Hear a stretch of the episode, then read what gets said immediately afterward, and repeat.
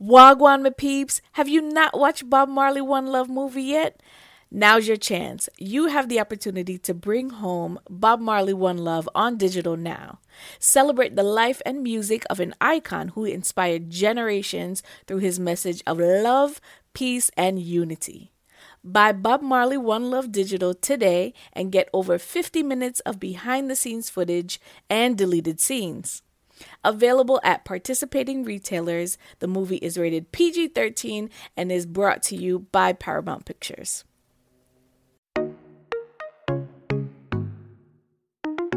Hello, everyone, and welcome to another edition of the Style and Vibes podcast with yours truly. Um, today it is a solo episode with just me, and you know how sometimes I like to do these just to kind of start some conversation. And today I'm actually responding to another podcast episode in in response to uh, an episode on the Fix JA. Um, they are fellow podcasters um, in Jamaica. They do a lot of really great uh, interviews.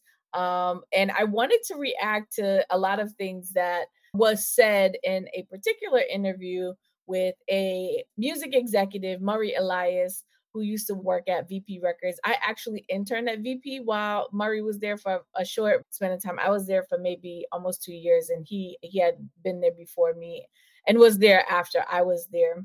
And so he's been in this business for a really long time um, and had some really interesting things to say. So the reason why he went on the podcast was really to um, discuss his comments in social media. Um, he got a lot of backlash for a comment that he made. So I'm going to read this um, from my phone as I quote. The conversation was really about dancehall unity and Afrobeats and dancehall in response to Rushian um, doing an interview with Jeff Ross. So it's like podcast responding to podcast, responding to comments of podcast. But you know how these internet streets work. Um, so Rushian was talking about there needs to be more unity in dancehall. And so Murray kind of responded, idiot thing that. um, and as you guys may or may not know, he worked with Sean Paul. He A&R'd his uh, first project, second project, and I believe third project, according to what he was talking about on the fix. He said, firstly, dancehall and unity are oxymorons. It will never happen. Secondly, even if it were to happen, Afrobeats artists are better songwriters, better singers, better artists than anything coming out of Jamaica. And by better, I mean more commercial on an international crossover level. So he got a lot of flack from those in the industry, including artists as well as fans. And so the Fix invited him um, to do this interview. And they really talked a lot about his history in the business. And I think that his storyline um, was just so interesting that they actually spent a lot of time on it. And it really kind of just help to give validity to his position of what he said, give some clarity. Um, but his history in, in terms of what he was talking about was super interesting. And I'm not necessarily responding to the Afro beats versus dancehall conversation. You know, we've had some of those conversations before. But really, as he was talking about his history in the music business, I was kind of left with a lot more questions for us as lovers of the culture, lovers of the music, reggae and dancehall to begin with. Um, a lot of his position is really focused on commercial success. And by commercial, I mean crossover in the US market um, primarily, may, maybe in Europe as well. But they kind of alluded to just being focused on the US market. And by commercial success, it means topping Billboard charts, topping the US music charts, and really building a name, a household name from a pop perspective. He gave some really interesting tidbits about how he came into the business, how he came to really love reggae. He talked a lot about Bob Marley um, and Black America not really um, accepting Bob Marley. And so I think that that was pretty interesting as he started to really speak about it, Bob Marley was kind of on this journey to really reach Black American audiences. At the time of his death, he was going to be opening for the Commodores. Of course, you know, soul music was, still is very popular. And um, trying to reach the black audience. He made a lot of really good points about reggae not being able to reach that black American core audience. And that was kind of Bob's mission. Um, but then I started to think, I don't know if that mission was ever truly fulfilled because to be completely transparent, yes, people recognize Bob Marley as this revered musician. They really know who he is. And some of his music, a lot of his most popular songs are the ones that people really reference. And Bob has the type of catalog where even if you don't know the music, you kind of know One Love, you kind of know, you know, because it's used in so many different aspects of culture. Um, but no doubt there was such a huge impact that he had post death in terms of incorporating a lot of the different sounds that became dancehall. And dancehall was, you know, as Murray kind of alluded to in his interview with the Fixes, dancehall music is danceable. So at the time, you know, the entrance for dancehall was easy because it also grew up with hip hop. We talked about that in a past episode as well. So the two genres were kind of brothers and sisters, cousins, you name it, whatever you'd like to call the analogy. And they were kind of growing up at the same time. So there were a lot more synergies in terms of the sound sonically, the purpose, people wanted to dance. This was something that was new. And as they continued to grow with each other, there was a lot happening from that perspective where they could cross pollinate. In addition, the success, and Murray was really talking about the um, the club scene. So I think that there's a distinction that needs to be made around which types of club scenes, right? So if you are of West Indian descent, first generation, and I can speak from my own experiences, you kind of go to like both hip hop clubs and and Jamaican dance hall or Caribbean clubs. Now there seems to be a fusion, but at that time there were very specific parties dedicated to Jamaican and West Indian music, and then there were hip hop parties.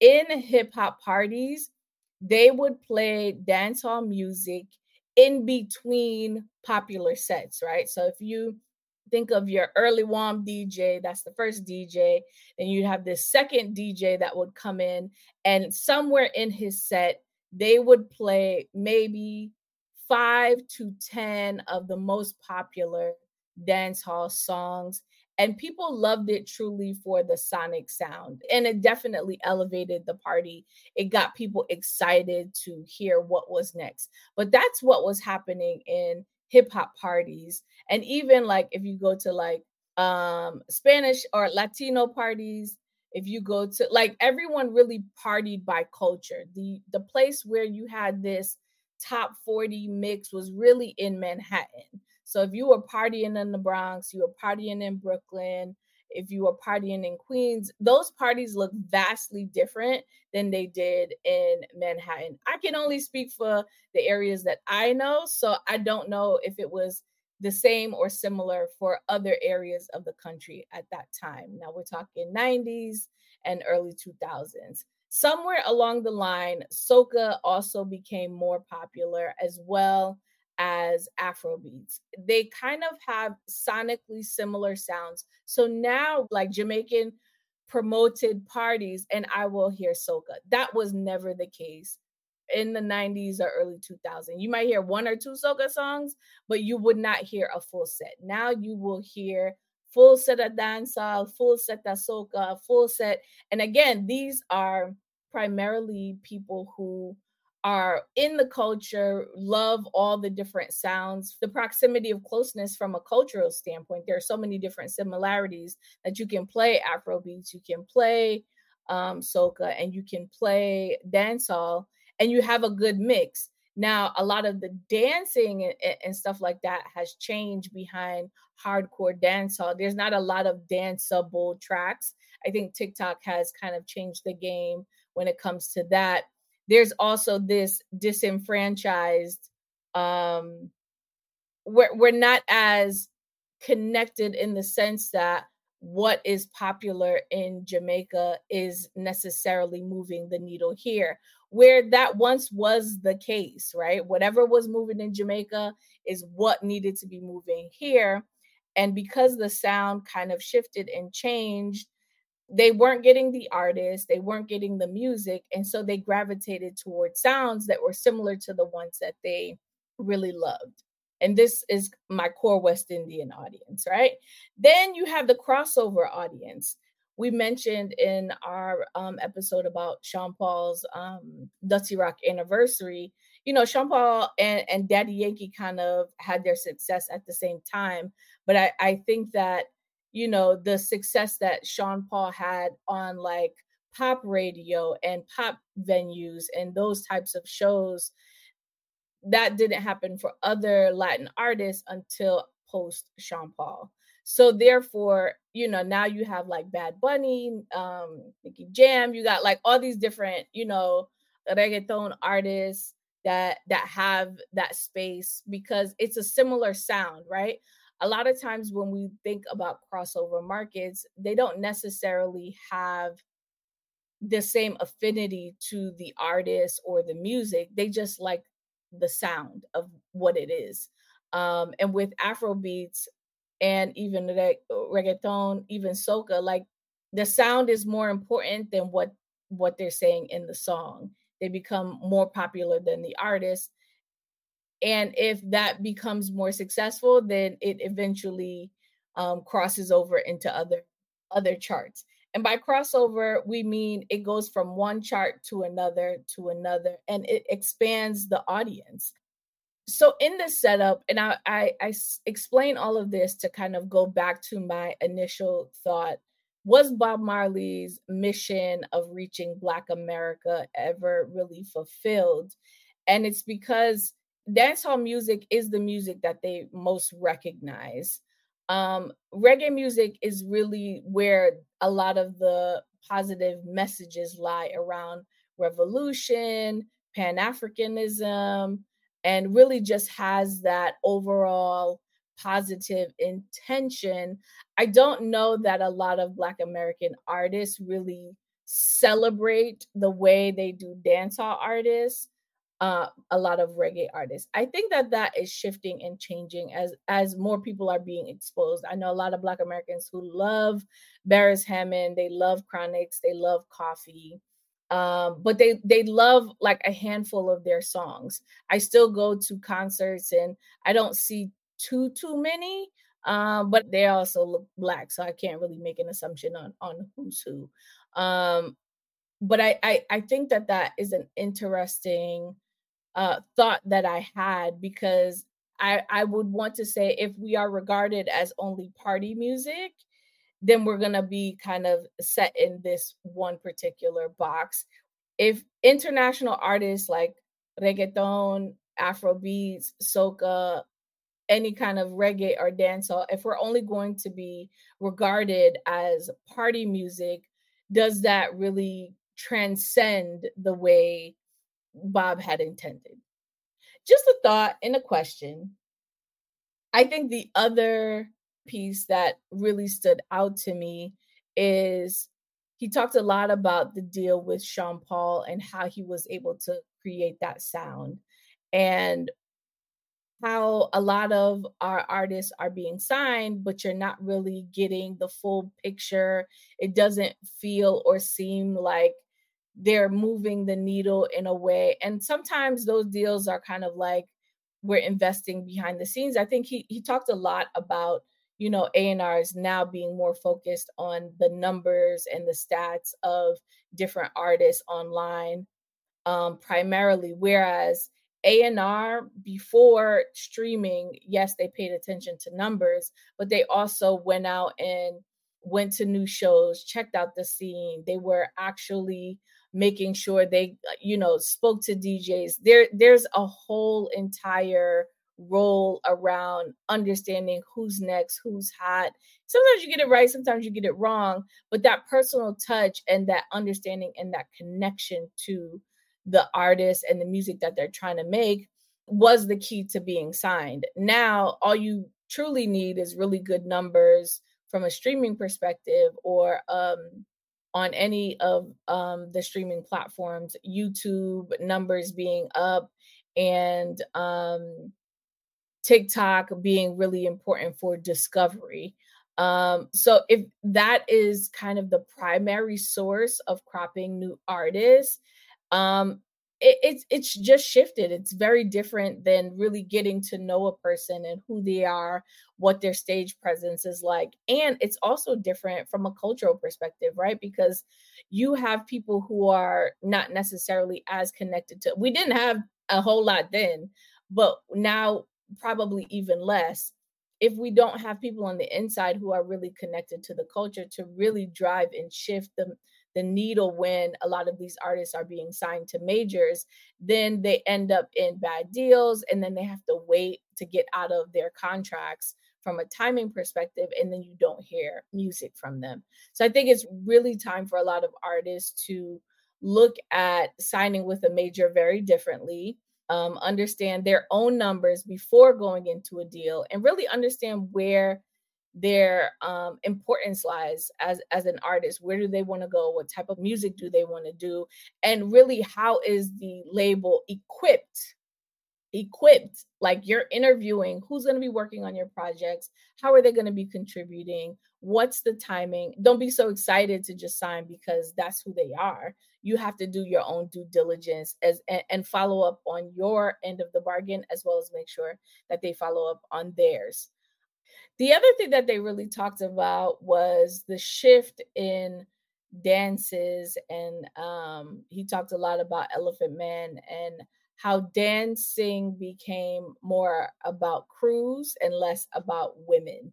Um, and I always say, when the women are bubbling, the men will be there. Um, that's my my personal motto. However, um, dance crews are nothing new. They've been around for plenty of years, and they do offer fun and excitement. But there is a observation that a lot of times I remember, you know, videos being really popular for like different dances and you would see these crews and there would be like i remember back in the day like when my mom you know and her friends they would watch videos and it's mostly women that were in it they were like avoiding the video lights and them kind of thing that but then eventually we saw you know men and young men groups and groups of women really vying for the attention of the video light in that manner whereas before it was more of like a passive recording and this is all before social media. So now, like the dances and the dance crews have only just transitioned to TikTok,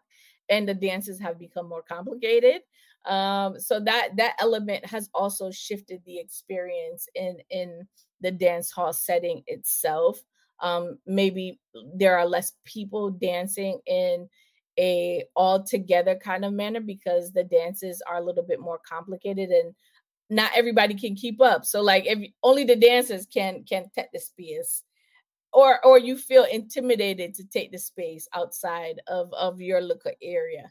But um it's just an observation um of things. And I, I think that it's important to kind of highlight these particular different things so we can start to have conversations and think about it a little bit differently. I really enjoyed the interview. There were so many pieces around the changes in the industry and i'm sure that they could have had a much longer conversation um, but they of course had limited time but i think as we are in reggae month currently february if you don't know is black history month and reggae month so that is what really inspired this episode as we think about these events that happen um, and shift the the music culture. And there's a lot of conversations. A lot of people are talking about the industry and how we can make it better and criticizing it. There are a lot of really great things happening. It's really become such a huge numbers game.